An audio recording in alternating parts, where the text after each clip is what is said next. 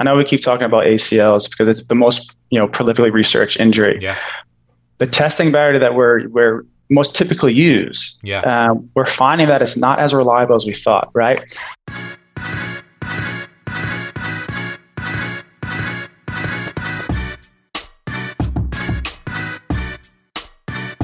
If you or someone you know has ever dealt with a knee issue, this is the podcast for you. If you didn't already know this, knee pain negatively affects 25% of the adult population. And while that number might seem high, the prevalence of knee pain has actually increased 65% over the past 20 years, according to a 2018 paper by Dr. Christopher Bunt. So when I asked my guy Adam Loiacono to come back on the show and he said he wanted to talk about knees, I was all ears. Adam is the director of rehab for the Phoenix Suns in the NBA. And before his time there, he spent another 8 to 10 years working in professional soccer. So, as someone that has seen more than his fair share of knee issues over the years, in this episode, Adam and I are going to take a deep dive into everything knee pain. We start by talking about his assessment process and how he evaluates his athletes at both the joint and system level. From there, we talk about rehabilitation, the KPIs he uses to determine progress, and how he gauges if an athlete is back to 100% function. We talk a bit about tim- tendinopathy, as that is something we're both seeing a lot more of these days. And last but not least, we talk about how we can better protect our young athletes from injury. Now, if you're a regular to the show, welcome back. As always, love and appreciate you. And if you're new here, welcome. I'm Mike Robertson, and this is the Physical Preparation Podcast. In this show, we take deep dives into the art and science of coaching, cueing, program design, business, and personal development. Basically, anything to help you become a better trainer, coach, or rehab professional. Now, I'm no stranger to knee pain myself. Back in 2005, I suffered a meniscus injury when skiing. And while the injury itself sucked and really put a, a, tamper on my powerlifting career at that point in time, the knowledge I gained from that was absolutely astounding. I wanted to know everything I possibly could about knees, and over the years, as I learned more, as I wrote more, as I consulted more, it actually led me to create my Bulletproof Knees manual. So, whether you train high level athletes, young kids, or simply general population clients who are suffering from knee pain, there's a ton of value in this episode, and I know you're going to love it.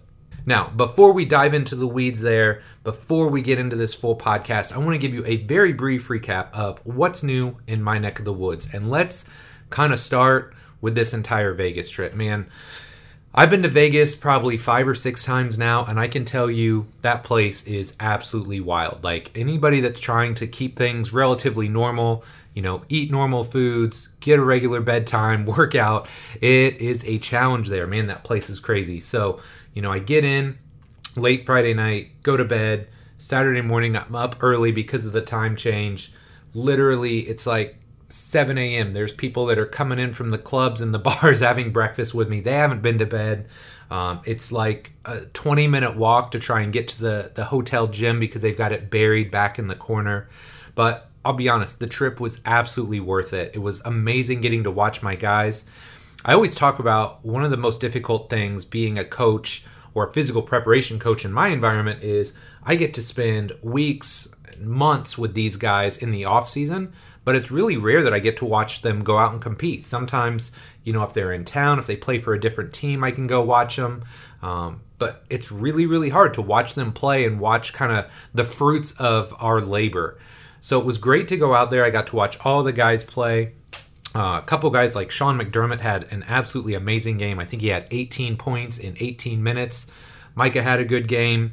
Uh, unfortunately, Dakota didn't get quite as many minutes as we would have liked, but he played a lot in the previous summer league in Utah, so it was great. I got to watch all those guys. I saw even some guys that I'd worked in previous summers that were still kind of grinding it out. They were in the summer leagues. Tyson Etienne. Um, oh my gosh, I can't think of the other guy's name. It's escaping me right now, but it was just great to catch up Jarrell Brantley. There we go. Jarrell Brantley. It's great to watch these guys, watch them go out and perform. So it was great to to, to watch, but it was also great to catch up with some of my fellow coaches because, man, these NBA guys, they work incredibly hard. Uh, I mean, if you follow their lives, their careers, they're in season. You know, when they're not in season, they're in the gym in the off season. They got to go out to Vegas for a week and a half, two weeks, Uh, and that's if they just do the Vegas Summer League. Some of these guys or teams do multiple summer leagues. So their staff might be with them two and a half, three weeks straight. So it's great catching up with all of those amazing people, those amazing staffs. You know, I got to catch up with my guy E from the Pacers. I got to see, uh, you know, the Memphis staff, who I'm very close with. I got to catch up with Brady Howe from Phoenix Suns. Met a ton of new guys Terry McClellan from the Atlanta Hawks, Adam Virgil from the LA Clippers. Again, it's just, it's such a small world the longer you're in this space. And it's great to meet all of these curious, hardworking, and really dedicated coaches. So that part was really, really fun for me. We got to have a, a little event Sunday night at Top Golf. So, you know, enjoyed a, a, couple adult beverages, but obviously within moderation because man, getting up the next day and getting back to Indiana, I did not did not want to take that flight uh, in, in, in a hungover state. So couple drinks, got to enjoy my friends, catch up with them, and then hop back on the plane and came back. But I think the best part was just you know being around the game, being around the guys. I mean, we were in a gym for like eight hours each day just watching wall to wall basketball. So absolutely loved it uh, and would definitely go back. You know, I don't think it's something I'll do forever, uh, but maybe for another year or two to continue to network and meet new people and just go out there and, and support the guys that I work with. That was really fun. So that's that. Last but not least, uh, no, I talked about this last year, kind of got diverted and started working on other projects, but also got uh, a little superset webinar coming out here on Robertson Training Systems very soon.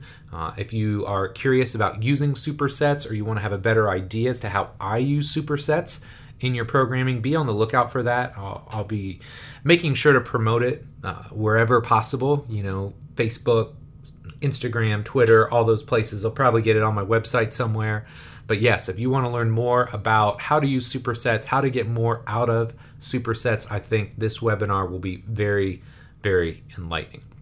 So, all right, man, that does it for this week. We're going to take a quick break and then we're going to jump into this awesome episode with Adam Loiacono.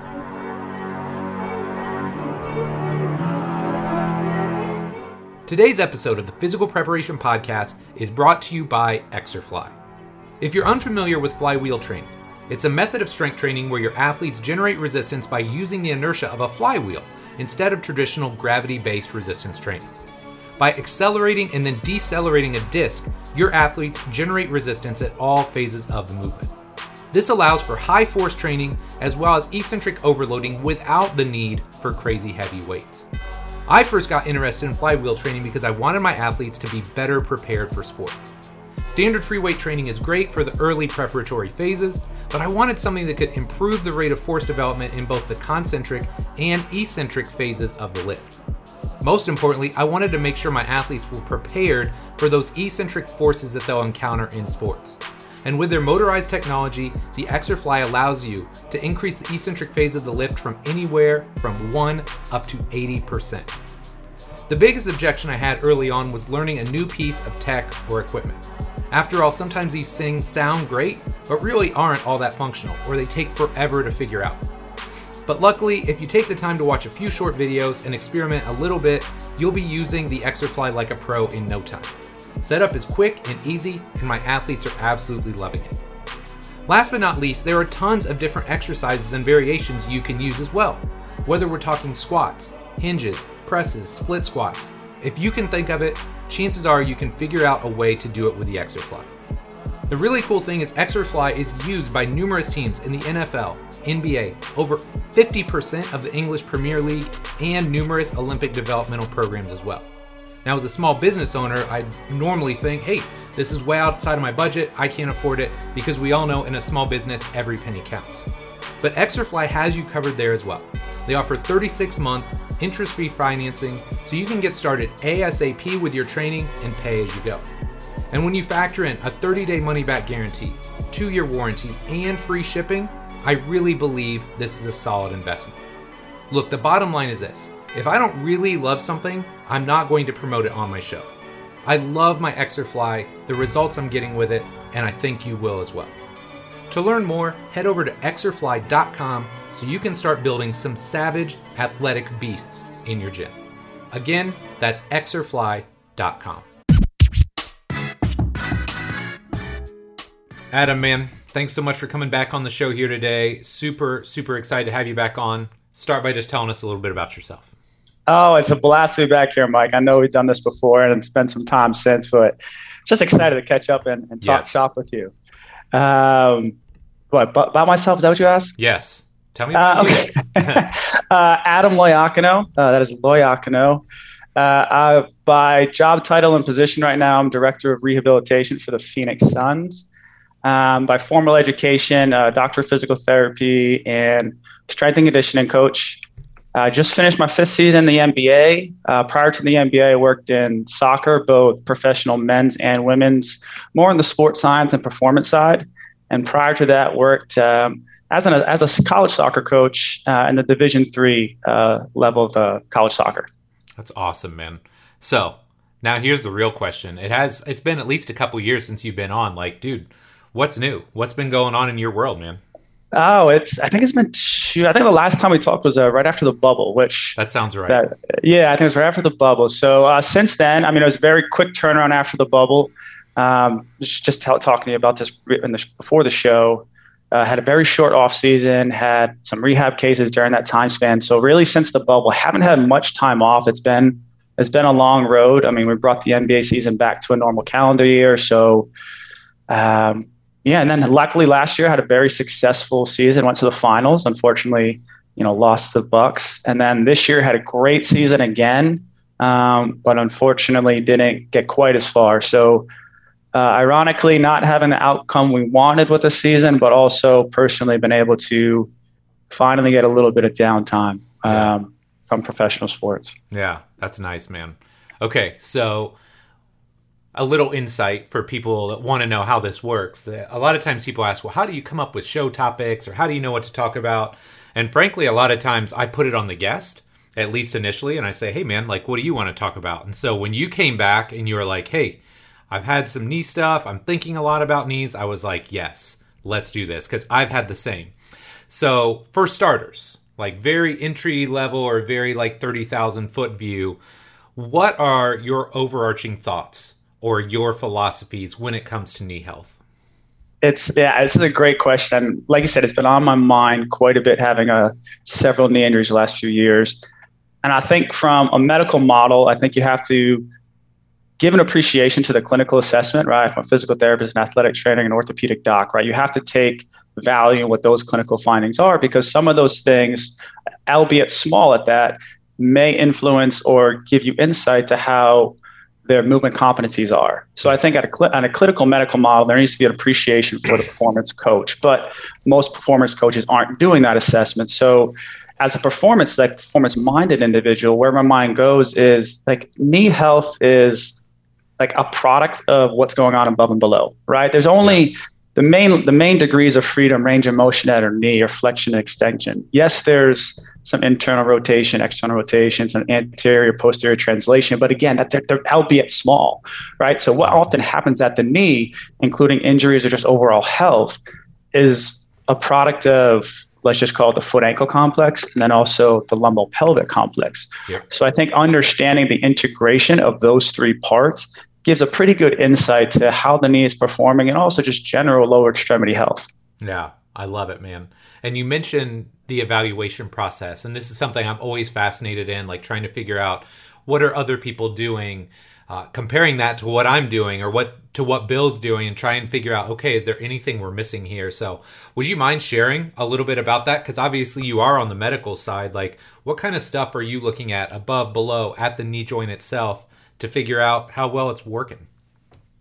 Yeah. Okay. Let's. uh Okay, you get me. Let's let's jump into the uh, clinical side briefly. And okay. I would say it's like I need I, like for me, right? I need to rule in, rule out any like say let's just call it medical red flags. So what that may look like is I'm looking at joint integrity, I'm looking at ligament integrity, I'm looking at meniscus health.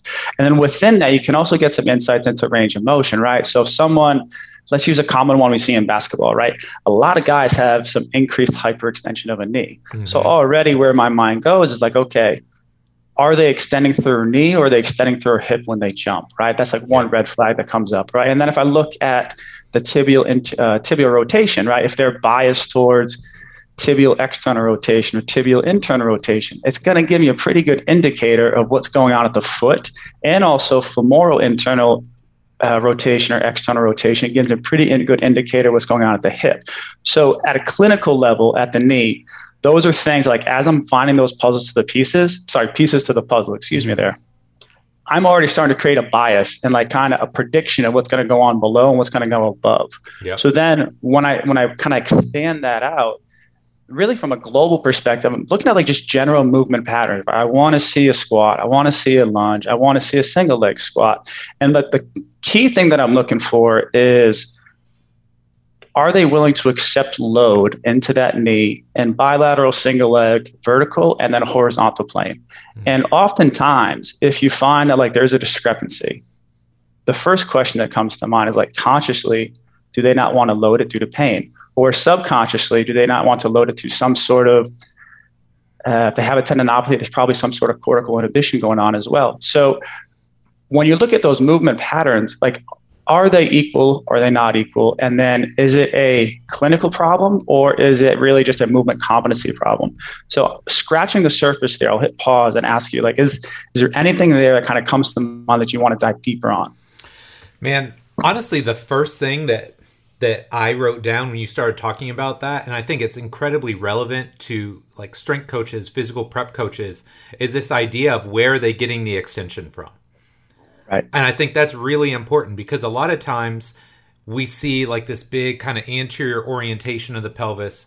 We're used to seeing that, right? We know there's performance benefits to that, but what a lot of people don't see go along with that is now okay they can't get that extension from the hip they're going to try and use another strategy now they're going to hyperextend a knee potentially and we wonder why they have some of these issues at the knee joint itself i just i'm really glad you mentioned that because that's something i feel like i see all the time yeah, it's, it's a great point, right? Like you're at the end of the day, you're trying to figure out like a movement strategy. Let's hear like here's an analogy for you. I think everyone probably listening to this podcast is familiar with force plates or been exposed to force plates, mm-hmm. right? Like you have jump height if two people have the same jump height, but then you dive into the, the data and it's like, oh, this person is more like has a high, more RSI. This one has less RSI, but higher concentric peak force. Like they're using just different strategies. Maybe one's more reactive, one's more like concentric for lack of better terms. Yeah. Same thing happened. Like I take that same principle of like, yes, the output's the same, but like what are the parts and the integration of the parts that are producing that output? And you can do that orthopedically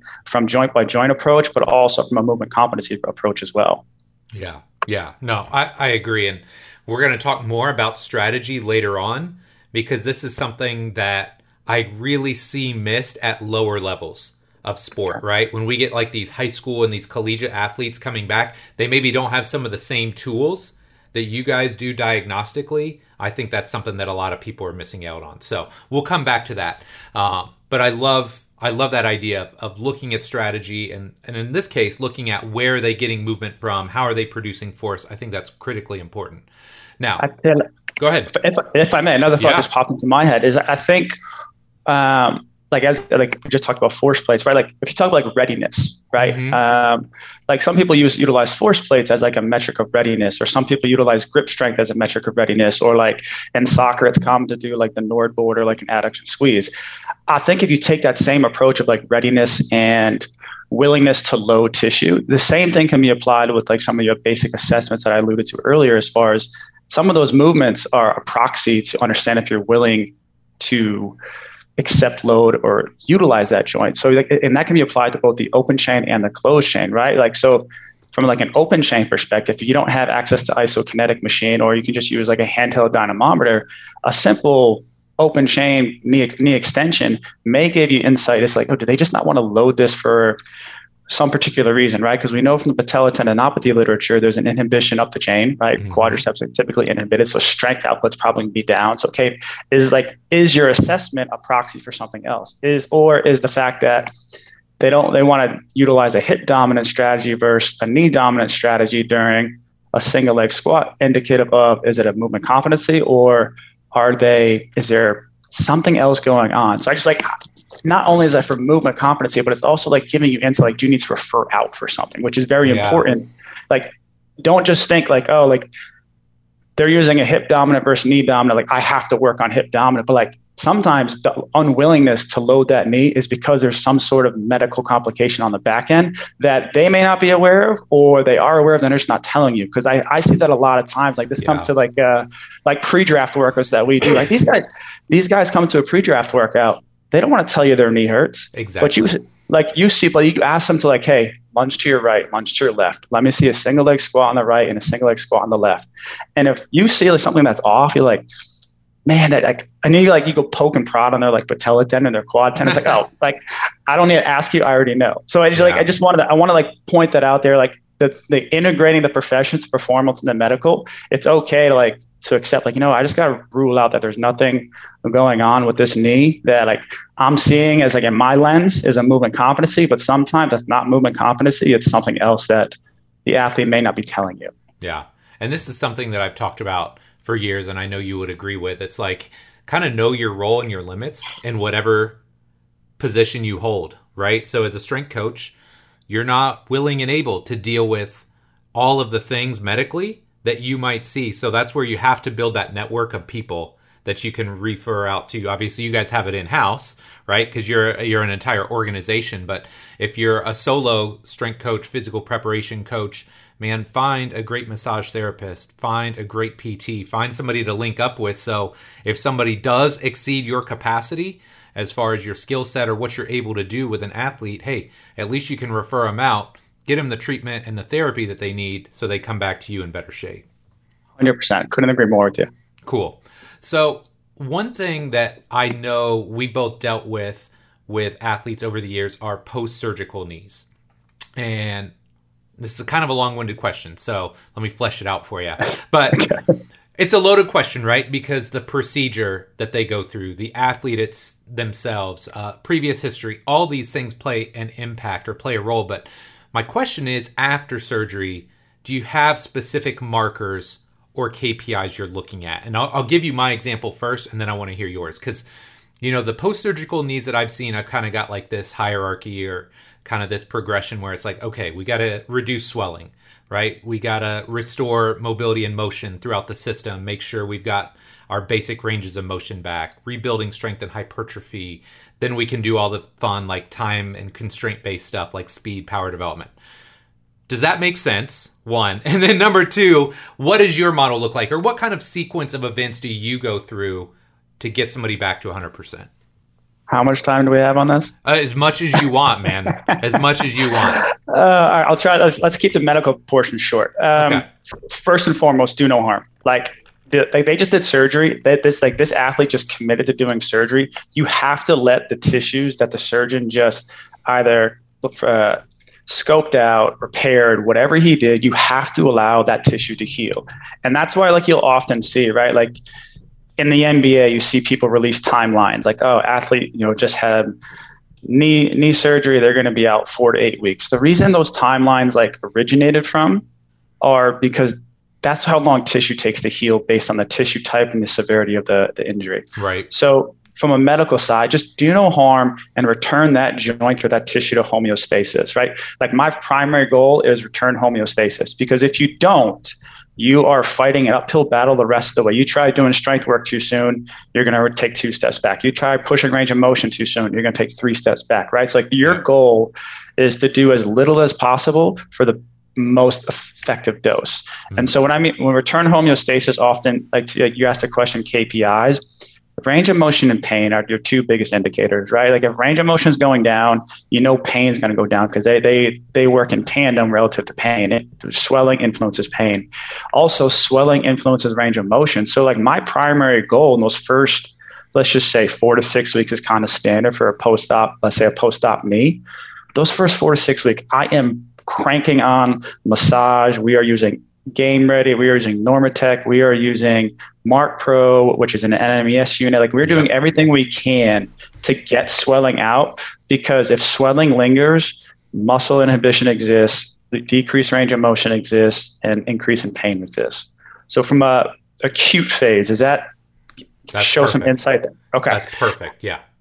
So then once you once you kind of clear that acute medical model, like I look at it, like I have like several principles that like I view exercise selection, right? So like I'm going to go isometric before concentric before eccentric before high velocity before you know high velocity you know high sorry high load for high velocity right? Like those are kind of like i'm building that up. So what that might so what that looks like for let's just like use an exact example. Like i started an acl case. Like we were doing isometric uh, knee extension couple weeks post-op. And then once we got past weight bearing restrictions we just we were literally just doing isometric holds within the afforded range of motion that was in accordance with the surgeon's recommendations. So you can do isometrics early right? Because isometrics also help with pain. And then once we got past some range of motion restrictions excuse me range of motion restrictions okay now i just want to see you can you control that that range through multiple ranges? And what that often looks like is um, what comes to mind is one of your former guests, Joel Jamieson, like his work with like tempo training, yeah. like just just like crush tempo training because ultimately tempo training is BFR training, like at a funda- at a fundamental level, right? You don't need yeah. a BFR unit to do BFR. Like you can make a quad burn by just crushing like sixty second split squats and, and yeah. uh, squats, right? Just with like a weight vest. So then, like once they're able to tolerate some of that, then I'm moving. Okay can you control like heavier load? Like I want to see you control high loads. And I do think there's merit, and I think this is an argument, a topic for debate. Like, how much percentage body weight should you be able to squat? Yeah. Right? It's always like a yeah. topic of debate, like how much you should you. It, I, my number is anywhere between 1.5 to 2.0, and and I want to see it on a VBT scale, velocity based training, of roughly 0.4 to 0.5. And the reason I say this is not because I think every athlete has to squat heavy if you dive into the literature that has done regression models uh, from like injury prediction, like right, the numbers that I continually see are anywhere from like 1.4 to 2.7. Individuals that can either squat or trap bar or deadlift that amount of body weight, the likelihood of injury at the end of a season is significantly less. And the sport is the sport matters and position matters. So like a key KPI that I want to see is like I want to see at least 1.5 times body weight, either on a trap bar or in a squat. And we can argue the debate, the difference of like yeah, sure. one versus the other. Like, but at the end of the day, like you're still producing force, right? And you're you're you're producing force in a level that is telling me, okay, you're willing to accept that amount of load through that knee. Mm-hmm. And and so then from there, once I feel comfortable they've hit a, let's just call it a max strength or an absolute strength phase, then I'm just working along the VBT continuum. Like, okay, let's go speed, strength, strength, speed. Let's go plyometric. I'm just working along that continuum. To, and I don't have an exact science of saying, hey, you have to do this amount of weight at this percentage. I just want to see you make progress with force out force output continuing to go up as you start to increase speed because the slower you are the more conscious and the more purposeful your effort is you're more mindful of joint positions and what you're doing. As speed increases i don't want you thinking about that stuff. I just want you to do it right? So that's where like i say it like i wish there was something out there that said hey you should be able to do half your body weight at 0.75 meters per second. Yes like i use some of those numbers and i think like where my numbers come from are just the basic uh, like one RM within each within each speed zone. Yeah. I think like some there's some there's some of those like those charts that are out there. Like I refer to those. I think those are good starting points. Not saying like there's a perfect way to do it, but that's kind of how I work through the strength and the speed strength. And then once they kind of get to a place of high high velocity, then I'm crushing like eccentric RFD. Mm, um, yep. like off a force plate. And one of my favorite things to do early on with that is like a reverse banded uh, like trap or like a banded trap bar deadlift, right? Like where mm. you have the bands on the ground. So like you have the person standing at top and then the bands are like already at max tension and then they pull you down. Yeah. And and so like what you're just working on is like you're you, my the reason I like that early on is because you're you're improving eccentric RFD without the impact of plyometrics because with a knee, right, the more impact you put through a knee, you're without fail. You're going to see an increase in swelling and that's okay. Like if you're a performance coach and you start to like increase load and you see swelling occur don't freak out. Like it is a normal part of the process because imagine let's extrapolate that concept out to a bigger more easily understood concept. When you when you take two weeks off to go to vacation and you don't do a workout and then you come back and you go to the gym. Yeah. That first workout, the next two days, you're crushed. You're sore. Yeah. You're sh- that doesn't mean you stop. That doesn't mean you don't keep going forward. It's just like your body hasn't done this in a while. So I'm gonna let you know, like, hey, like this was kind of a stressor for the last since the last two weeks. The same thing happens in rehab. Like there's a difference between pain and soreness. You're gonna see soreness and you're gonna see changes in swelling. Don't forget when you lift heavy, you have intracellular swelling. Extrapolate that principle, right? It's still a cell is a cell, just a joint is a conglomerate accumulation of cells. Yep. The increase in swelling is just saying, hey, like this specific tissue that was just more than it could handle right now. So you just back off, but that doesn't mean you stop and freak out. Now, just full disclosure, if that swelling doesn't go away and it keeps growing, yes, please refer out. But I say that in the sense of where that came from was like the impact and eccentric RFD and reverse band and stuff. Like I love to just encourage anything that requires overload on the on the eccentric component especially that is a knee dominant like allow your knees to go over your toes. Like Yep. we can we can talk about like should they or should they not? I'm happy to go there. But like that is so important because you talk to any any high performance physical therapist or strength coach that is working with an athlete coming off a knee injury nine times out of ten they're going to tell you like the output that comes back last is like rate of force development on the eccentric component or the decelerative uh, component of a movement. So the sooner you can do that without inducing impact and without changing the clinical examination, I promise you, the better off you will be. Yeah, I love it. Okay, man, I've got like three follow ups to this. Okay, so because this is, I mean, that was straight fire. Okay, number one, one thing that I think is really interesting, and it's made a comeback. I feel like when I was getting started, I remember in the 2000s watching the PTs just crush guys with isolation work, like post ACL, post knee issues, and then I think that went away for a while and people were just about integration, integration, get them to squat and all that. And now I see the isolation work coming back into the game. So can you talk to me a little bit about that and the, 100%. the role that that has in a rehab process? Yeah, so let's let's let's just use a common example. You have a bodybuilder, right? Mhm. You have a bodybuilder that wants biceps, big biceps. Are you going to do bicep curls or are you going to do pull-ups? Which one are you going to do if you want big, big biceps? well, pull-ups take your biceps out, right? So Right, but a bicep is incorporated in, like it's involved in a pull-up, right? For There is sure. some incorporation, right? for sure. But if you want big biceps, you're going to do single joint isolated activity, right? To, to grow that muscle. Take that principle to a quadricep post ACL, right? Let's let's talk about why the open chain exercise got a bad rap for a while. They did a lot of literature, and I have it all pulled up right here. The author's name is Escamilla, and he did a big research paper and just looked at okay, let's look at all the exercises that you know a lower extremity could do. And the fear of with um, open chain exercise is once you got past 40 degrees of knee extension, 40, so slightly bent to straightened up, Yeah. that was the that was the peak strain on an ACL. Okay. All right, meaning. So the problem with that is what that does is that that has the potential to create laxity on the ACL that's just been repaired. So doing open chain from 40 to zero, even maybe 60 to zero, you could actually make the joint less like not as stable as it should be following a repair. Okay. So open open chain in general got, in my opinion, got a bad rap because there was this fear like, oh, I don't want to, I don't want to mess up the surgeon's uh, repair. Like Yeah. I'm just, I'm not going to do open chain. The problem with that is then you, the next phase of literature that followed was you're seeing these ACL individuals, athletes that had ACL repairs, 12, 16, 18, 24 months out, they're still having quadricep deficits Yes. right? Yep. You can't like I'm sorry, but you can't strengthen a quad as best you can without doing straight up open chain isomet open chain exercise. Just like if you want to low if you want to create big biceps, you got to do bicep curls. That's For like sure. you got to go to you got to go to arm farm. Yeah. Um, so to your original question, the the the open chain versus closed chain, you need them both. Okay, it's just a matter of knowing what ranges to work with.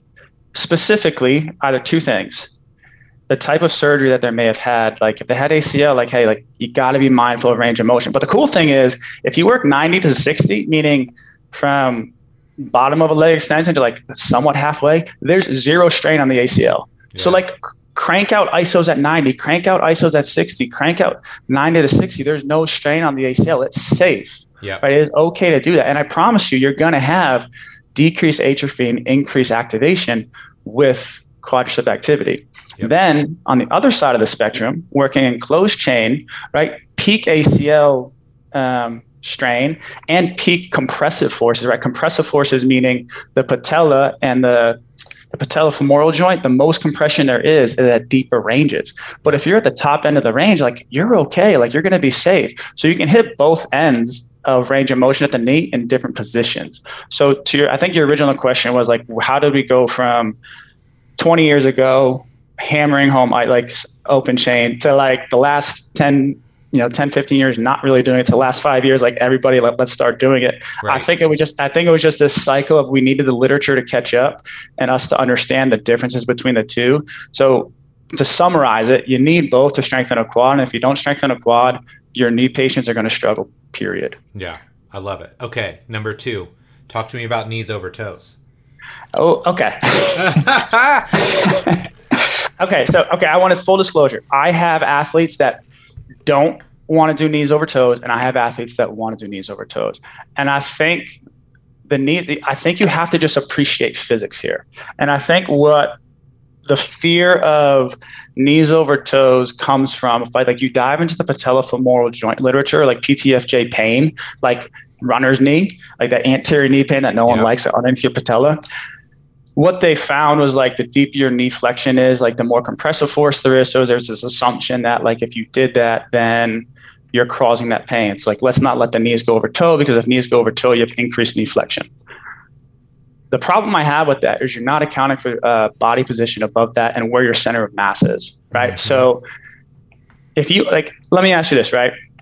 Or let's just like kind of use this example. If you have someone with anterior knee pain, I imagine your in your career you've either switch them to a goblet squat, switch them to a Zercher squat, switch them to a box squat, or switch them to like a heels elevated. or like all of the above. right, right. So any one of those.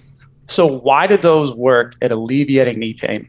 From a physics perspective, most people when they squat, if they're, if they're if they're uneducated, if they're a beginner, if they're an intermediate squatter, typically they shift their weight forward towards their toes. Yep. So what that does to the center of mass is it now drives your center of like the most force of the knee. And this this this has been studied in biomechanics with PTFJ. It shifts the weight to the anterior knee. So now your most force, your most load is going through the anterior knee. If you don't have anterior knee pain when you're doing that, I'd be shocked. yeah. But the moment the moment you shift them back, the moment you either verbally cue it, tactile cue it, or constraint based by one of those exercises, you are going to reduce the knee pain. I pro- like it's without like I said, not without fail, but like nine times out of ten, it's going to work. Right? Heels elevated creates this orthotic that shifts that purposely shifts your weight forward. So your vestibular system is going to automatically correct you to shift your weight back. That's Yeah. why heels elevated work. A box squat is just teaching someone, hey, when you squat, don't let your weight go forward. Like sit your weight back towards this box. A Zercher squat or a goblet squat, same thing as heels elevated. It's going to pull you forward. But your vestibular system is going to say, no, I don't want to fall forward. I want to be upright. So I'm going Right. to shift my weight back. Right. So I digress to your original question of knees over toes. Like your knee and ankle were designed to have your knees go over toe. Watch watch an athlete run, jump. Like it happens. Right. The problem is in the weight room, it got a bad rap because we weren't mindful of foot position and, and where the body of mass was going. If someone's doing a lunge and their heels come in the front foot, their heels coming up off the ground, I don't think it's the best thing because I think you're going to create a negative, an undesirable adaptation that's going to probably be anterior knee pain. And that's where a lot of basketball players have the fear of letting their knees go over their toes because when I do that, my knee hurts. But if you teach an athlete to do a lunge or a split squat and they can have like strong heel contact and feel proximal hamstring Yeah. when they're doing that, like the knee pain is out the door and they're like, it's like, like, it's like a mind melt. A miracle. Like, oh, Yeah. You just like work. And I was like, nah, man, I just taught you physics. Like that's, that's all it is. Right. So literally, I just wrote down distributed versus focal loading. Right. How many of these guys do you see? Right. They lose that heel contact. Everything gets pushed forward. Right. So now I don't have a posterior chain to help distribute this force. Everything is going through the front of my foot, through the front of my knee joint. Well, hell yeah, it's going to hurt. You know, it's like so the second you teach them to shift back a little bit, find a heel, now we go knee over toe, and like you said, we can keep everything on the backside engaged. I'm sure Bill would hate that term, but you know, like we just start to distribute those forces across multiple muscle groups. It's like, oh my gosh, my knees feel great. Yeah, and like I, I just want like I want it to be known like I work with athletes that like knees over toes, and I have an, uh, two athletes that don't want to do it, and they will. I, will, I have athletes that will squat with an you know anterior translation of a tibia, and I have athletes that will squat with a vertical tibia.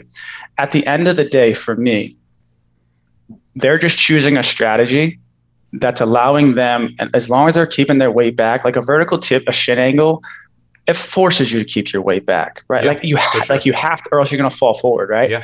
It's like I'm cool with that, and and it works. Like I have an, a great athlete, a great player that does that, and I'm like perfect. Like and his like knee health, like a clinical exam is just as good as the guy that doesn't.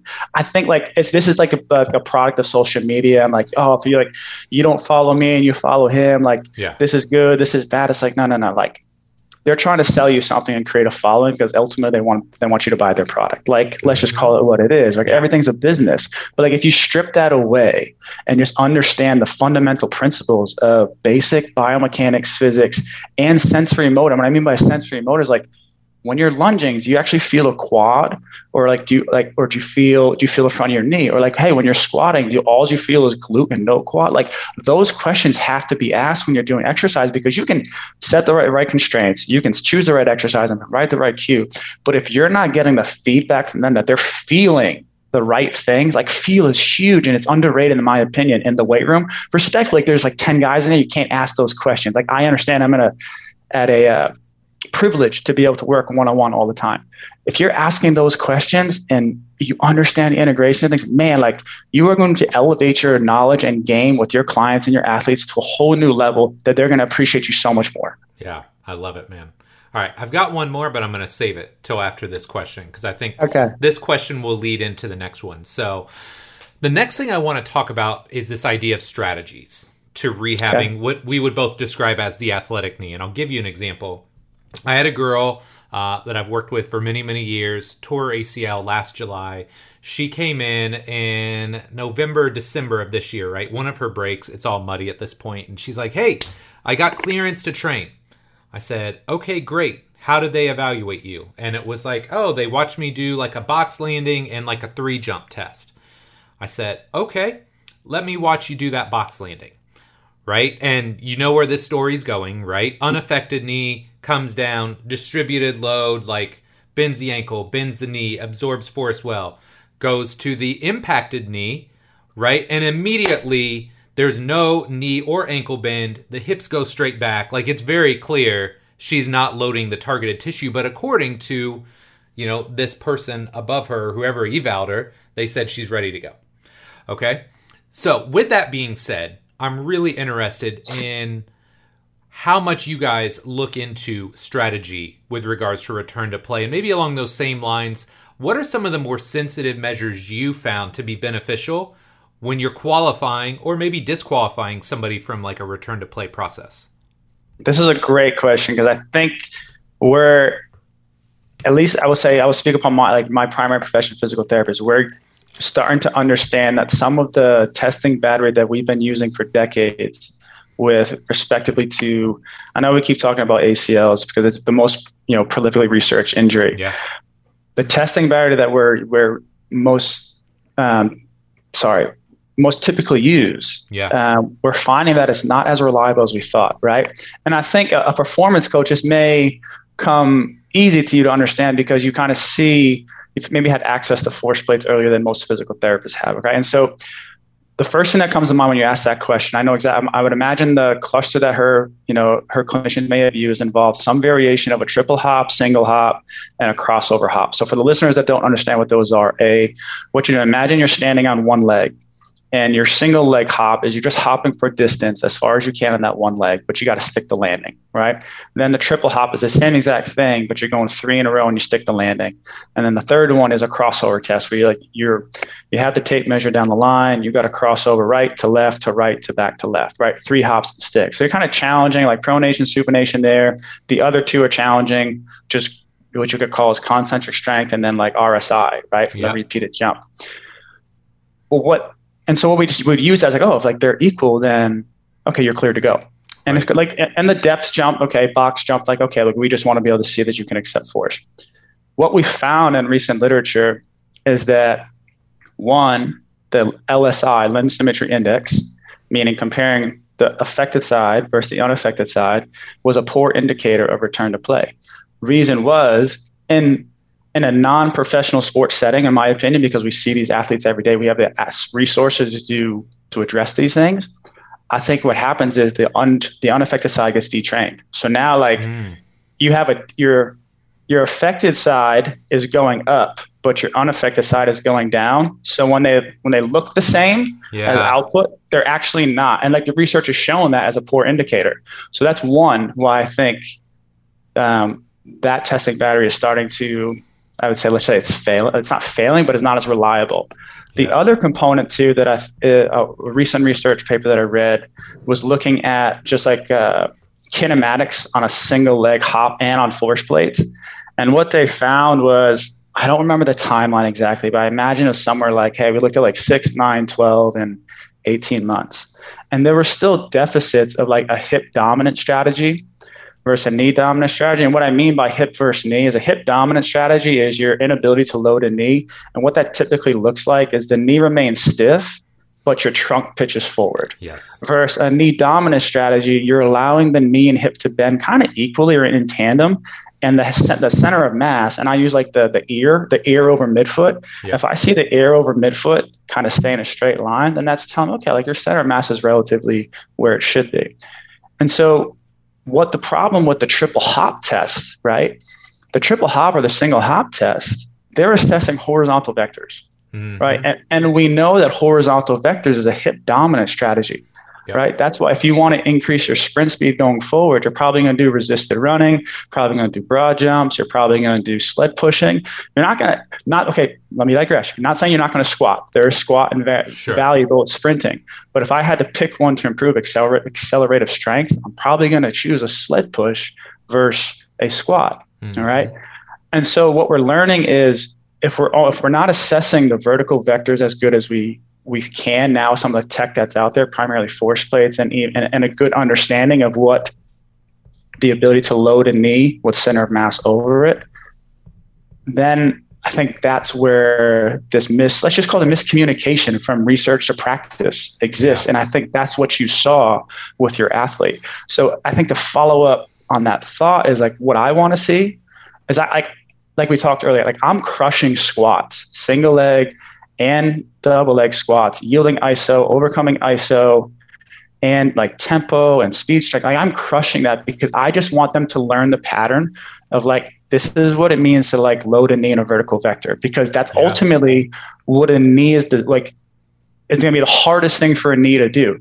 You can run in a straight line with an inadequate knee because you're going to compensate an ankle and a hip and a low back. Like you can do that. And that's where I think in a limited resource setting, your return to play criteria, you're going to look at those things and you're like, oh, like he's running a straight line without pain. Like there's no hobble there. And like, oh, he can kind of jump. I don't have the tech to like assess everything. Like no fault to that, like that setting or that practitioner. Like we're only as good as what we're given and what we know. Right. But I think as an industry, we're learning to grow and understand like, hey, I need to see you load a knee. And how do you load a knee? Your knee's got to go over your toes and you got to have your center of mass with it. Yeah. I love it, man. Okay.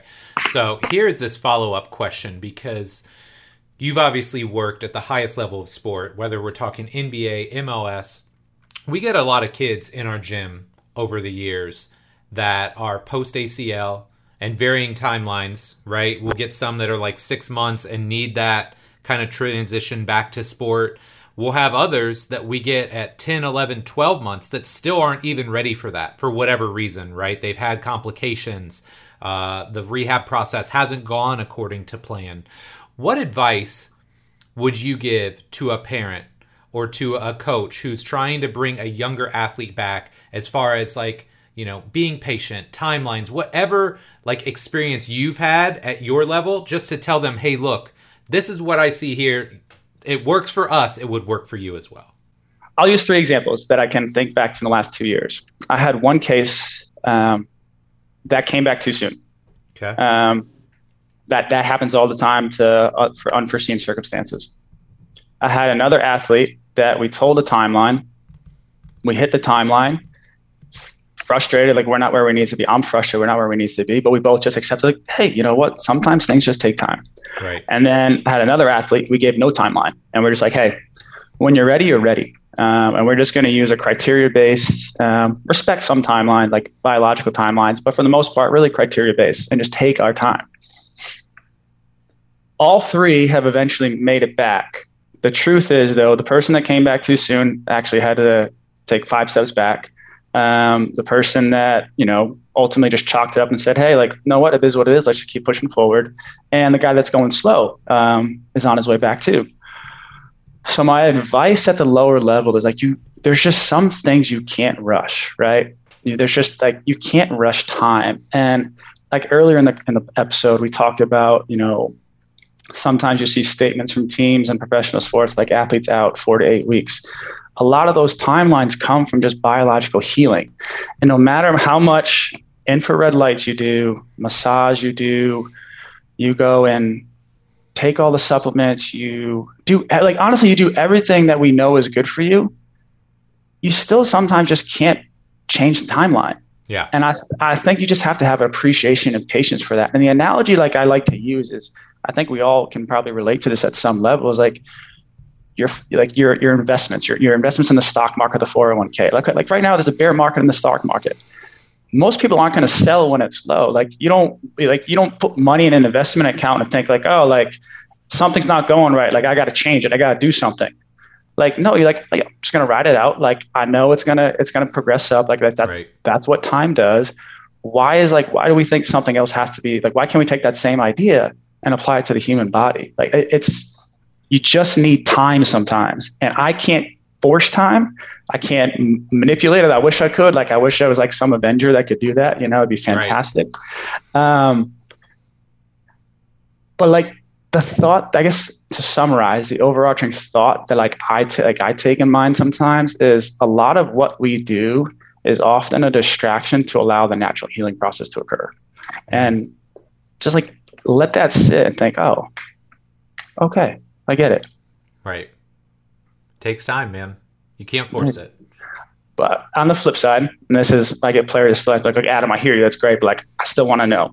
Timelines are great for goal setting. Like oh, uh, under promise, over deliver, right? If, if, like you think in your mind, like you can get a guy back on the court in two weeks, hey, hey, we'll get you there in four weeks. And when he's back in two, two and a half weeks, you look like a rock star and he's super happy because right. everyone hate everyone hates missed expectations. Like it is yes. a moral deflator. So ultimately create reasonable expectations based on the information you have at hand. And when in doubt, overshoot and set yourself up for success because everyone loves a guy that gets a guy back earlier than he initially said. Yes.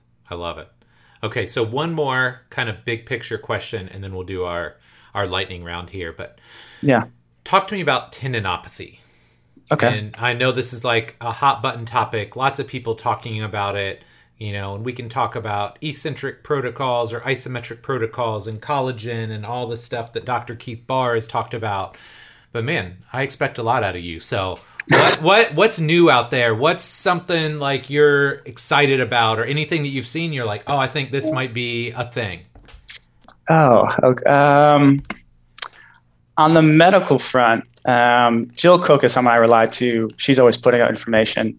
She just gave. Um, she, there's a presentation she had on YouTube um, recently. I think if you just Google Jill Cook tendinopathy video, probably like one of the first two and she presented a lot of recent literature. And the one that came to mind for me when I you, asked this is like when you have a tendinopathy, you have a thickened tendon, and we often associate a thickened tendon with uh, pathology. But what some recent literature has shown is like a thickened tendon, aka a pathological tendon, versus an unthickened tendon that's healthy. They both have the same amount, if not the pathological has more of healthy collagen within the tendon. So what that tells us is like, don't be afraid to load a thickened tendon. Yeah. Right? And I think right, and I think that's for for most that's like a, that's that's a fear, right? Like oh, it's thickened, like it doesn't look the same, it doesn't feel the same. Like this, I don't want to touch this. Like I'm, but in actuality, like the tendon responds to load. Like that's what it yeah. does. So to answer your question, like practically, I don't have anything that like um like that's game changing. I think the literature keeps suggesting like you got to have this progressive exercise model of like of isometrics, eccentrics, heavy load resistance to then transitioning to low intensity, high volume plyometrics to high intensity, low volume plyometrics. And like just working along that continuum that we talked about earlier in the podcast, as far as just um, like my exercise progression, that applies to tendinopathy too, because ultimately they respond to tendons. I mean, sorry, they, re- they respond to load. Yeah. Yeah. I love it, man. Like, I'm so fascinated by this stuff because I know you and I, we kind of talked about this before the show, but I think we've had a lot of similar experiences. Uh, obviously, you have higher level dudes generally coming in than I do, but it's still exciting, right? It's like to be able to have these kinds of discussions where it's like, hey, man, you're seeing a lot of the same things. I feel like we're doing a lot of the same interventions. So that's very, very cool. Now, before I let you go, you know you got to do the lightning round, right? Right. I have one. I have one question for you. I felt I, like I went on. I love it. I had a, I had a few tangents through there. I went yeah. down a few rabbits. I felt like there were some questions you asked for specific KPIs relative to knee health and return to play. Yeah. Do you do you feel like we talked enough for your listeners on what some of those KPIs are, or do we need to just revisit some of those? I want to make sure I didn't get lost in my own thoughts I, with, with I don't, what you guys. I, I, don't think you did. I don't think you okay. did because we talked about like like there is that sequence of events, right? And I believe you know you started with okay, we got to reduce swelling and get motion back, isometric, you know, working into the higher force lower rate stuff and then progressing into the faster rate, you know, maybe less load based, but more like plyometric, explosive type activities. I think you explained that very, very well. So, okay. Wanted to make sure I didn't, again, know how I can get. No, no, no, no. That was great, man.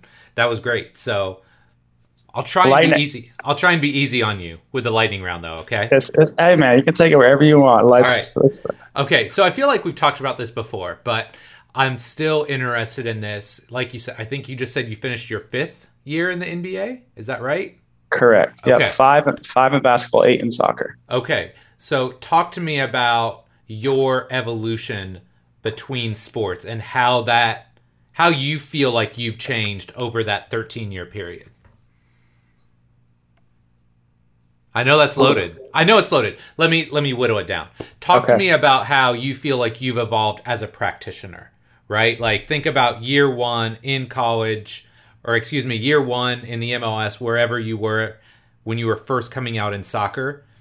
Think mm-hmm. about how you would train somebody, how you would diagnose or assess somebody to where you're at now. Talk to me about that evolution. Oh, okay. I would say early on, like I think when I came out of school, the functional movement was a big thing. Mm-hmm. Uh, like like undergraduate, like hey, like so like earlier we talked about open chain, closed chain, like everything was like nah, like train, like train movements, train movements. Don't worry about like open chain stuff. So like I was big on that, like with my athletes and my own personal training. And then I got really nerdy um, and like objective with numbers, having worked in sports science, that like I thought everything had to be a mathematical problem and equation. Like, you know, like you have to have like this 15% increase per week, or else you're gonna blow a hammy according to the acute chronic ratio. Right right? So then like then I then I you know coming out of you know PT school and being influenced by Bill, like the asymmetrical patterns that exist. So taking an appreciation of like, okay, maybe the right side isn't trained like the left side, and like, okay, let's be more aware of sensory motor capabilities during the training process. And then over the last three years in the position that I'm in, director of rehab, like what that role involves is integrating multiple disciplines doctors, dietetic, dietitian, psychologist, athletic trainer, sport coach, head coach, general manager. I've just had an appreciation for everybody's opinion and learning to ex- agree to disagree and choosing the best intervention for that athlete based on what also they want to. Yeah. I think we I think we get caught up too often. Like no like this is what i believe in. Like this is what the research says. This is what we're going to do. Absolutely. But if i was in if i was the athlete i would want two to three opinions 100% just like if it was your kid. You yeah, want to go see a couple different people. And like you want to air it out. And then like on your own personal bias and preferences you're going to choose the one that you want. So i think where i'm at now is like i'm much more open and receptive to ideas that aren't necessarily in line with my thinking um, this position has forced me to do that with players and staff. And ultimately, where I have ended up is like, I want to present options to the athlete, I want to educate them, and then I want them to make a decision because. Yeah, I like that. Because if they don't have stake in the decision, when crap hits the fan, they're going to come back and say, well, you told me I should do this and I wanted to do that, but like you said, I should do this. So now like, look where I'm at. It's your fault. It's like, no, like, no, that's never, that's, that's not how it should go. And also if you dive a little bit into like cognitive science, like if someone takes ownership over their own decision, they're willing to put more effort and intent into it because they believe it because they chose it. Yeah. Um, so I hope that provides a little bit of. No, that's perfect. That's perfect. And I think one takeaway from that that I think will be valuable to our listeners is like too often when you're a young coach or when you're just getting started, people are all about you need more tools, add this tool, do this, do that, right? And like a master craftsman or a master carpenter, right? They might have a really big toolbox, right? But at the same time, it's not just having a big toolbox, it's knowing the right tool to use for the right job you know right. and it sounds like that's one thing that you've learned and i know that's something i've learned over the years too. It's like there's very few tools that are just not helpful at all right? You know whatever it may be in a gym in a weight room in, in the sport performance realm like there's very few things that are wholly unuseful. It's about knowing the time and the application that's most important. Absolutely. And to add another insight like to that question another perspective is I think you and I have talked about this previously. Is like you know, for a while, people like, oh, I got to create my own model. Yeah. Yeah. Right. Yeah. And I want to revisit that idea and like to what you just talked about, like having multiple tools. Like experiences and tools give you a broader filtering system to be able to have conversation with different practitioners, have an appreciation for other industries, but also be able to like pull from to say, okay, I've seen this work with this person and this athlete and this practitioner. Maybe this is going to work. And like, let's just kind of see if this works for this athlete. If it doesn't, that's okay. Like, do no harm. But like, right. sometimes, sometimes you got to pivot. And I, I think it's still important as young as you are when you have the time, learn as much as you can, get as much experience as you are. But also, it's important to be willing to commit to something because I think often it's there's a school of thought out there like, oh, like, oh, just do whatever, like it'll work, or like, I don't know, like let's just do this. Like one of my like one thing that I've learned I had to do recently is like I just got to commit to something. Mm-hmm. And I'm willing willing to bet I'm wrong, or I'm willing to say like, hey, you know what, that just isn't the right thing. It's not working. I think the problem with I'll speak for myself. I struggled early on is committing to something and just kind of saying, ah, I don't know, like let's let's let's just kind of use a little bit of everything if you don't commit to something, you don't necessarily know if it's going to work, but also like you have to have something to go to and to believe in and to do. And it's okay to say, you know what, two weeks down the road, you know what, this isn't this isn't getting what we want. Like let's let's just make a little pivot and get like keep making forward progress. And that's totally okay. It yeah. is okay. But you learn from that, right? And so yeah. something that I talk about a lot like whether it's you know if i'm talking at a seminar or i'm working with our interns when people just ask me like this open-ended question and expect me to give them the answer i just don't do it anymore. And maybe it's just like bill just like just wearing me down over the years because i don't even go to bill now with just a question right? I'm going to give yeah. some thought to it and i'm going to say here's what i'm seeing. Here's what i think. What do you think and yeah. then now I've got some skin in the game, right? If I'm right. right, great, and my line of thinking is on point. And if I'm wrong, well, now at least I know why I'm wrong because I invested time into right the thought process. Right. And I think that's really valuable and something that more people need to do just as a whole. Like invest yourself in the thought process. Try it because everything's an experiment, right? Yes, absolutely. Uh, I think the the pro the, the challenge was just wanting the answer and not like like just wanting the answer to the question is the people just like want people just want the solutions. They don't want the thought process. They don't want to do the work to think. Right. Right. I think that's I think and I think that's a product of social media, truthfully. Like Absolutely. it's like, oh, oh, I want to learn how to I don't know, back squat. I'm sure there's an Instagram profile that's strictly dedicated to back squatting. It's like, oh, yeah. I'm just going to choose that solution. I'm not, I'm not going to ask questions why. I'm just going to do it. Exactly. Um, Uh, but the, let me to wrap this question up. I think the final thought that comes to the unwillingness to commit to something or just the struggle with the process is just the fear of failure and the fear of being wrong. Like, let's face mm-hmm. it, we, we all we all have egos, and we all don't yes. want to be that person that's, oh, man, I made a mistake. People are going to look at me differently. Oh, man, I was, I went to Bill with this solution, and he said, man, that's just that's just not the best one. Man, I'm a failure. It's like, come on, man. Like we all know you grow by failure and mistakes. That's literally how you grow a muscle. You break it down to build it back up. Like right. we're, we're all the same in that too. And I think as long as you surround yourself with the people that are willing to politely have those conversations rather than just be ignorant and arrogant to say, no, nah, you're wrong. This is what you should be doing. It's like, no, like that's, and I think that's where people get put in a pigeonhole. Like, ah, I don't want to do this anymore because this guy just keeps telling me I'm wrong every time. Like, whereas like in your case, you can go to Bill and as long as you come with like a little bit of homework, you guys are going to come to a solution together. And I Absolutely. think it's surround, you got to surround yourself with those people. Yeah, for sure. Okay. Number two, long two years for you prior to this. What what off season plans do you have for this summer? What are you doing? What are you getting into? Uh, so the past month, I've really just taken time to visit family and friends out on the East Coast that I haven't seen in two years. Um, I was in and out uh, the month of June, so it's just really nice to turn my phone off or only like just like check it once a day and just spend time with my nieces, um, some lifelong friends that I've had. Like it was just really good to see like my people. Just see my people, man. Yeah, I love it. Okay, number three. Talk to me about Phoenix summers, bro. How hot They're, is it there? All right, so let's let's let's. Here's what people always say: "Oh, it's a dry heat. It's not that." I'm sorry. Once it's over 105, it is hot. It feels like a, it's like a blow dryer, right? So like living on the East Coast, like 85 is hot because it's yeah. humid. Yeah. Like 85 out here is fine because it's like it's not humid. It's nice. But I'm sorry, like the that sun's beating down on you at 105, 110. Like your skin yeah. is hot and it feels like a blow dryer just off you. Like my dog doesn't want to run outside after like 11 a.m. Yeah. He's like, why am I doing this? I can't even imagine, dude. There's a reason. I always joke around. I'm already like too far south being in Indiana. Like I just can't go further south with my skin tone. So, uh, okay. Last but not least, number four, dude. What's next for Adam Loiacono, man? Like, what are you excited about? What are you working on? Thinking about? Anything?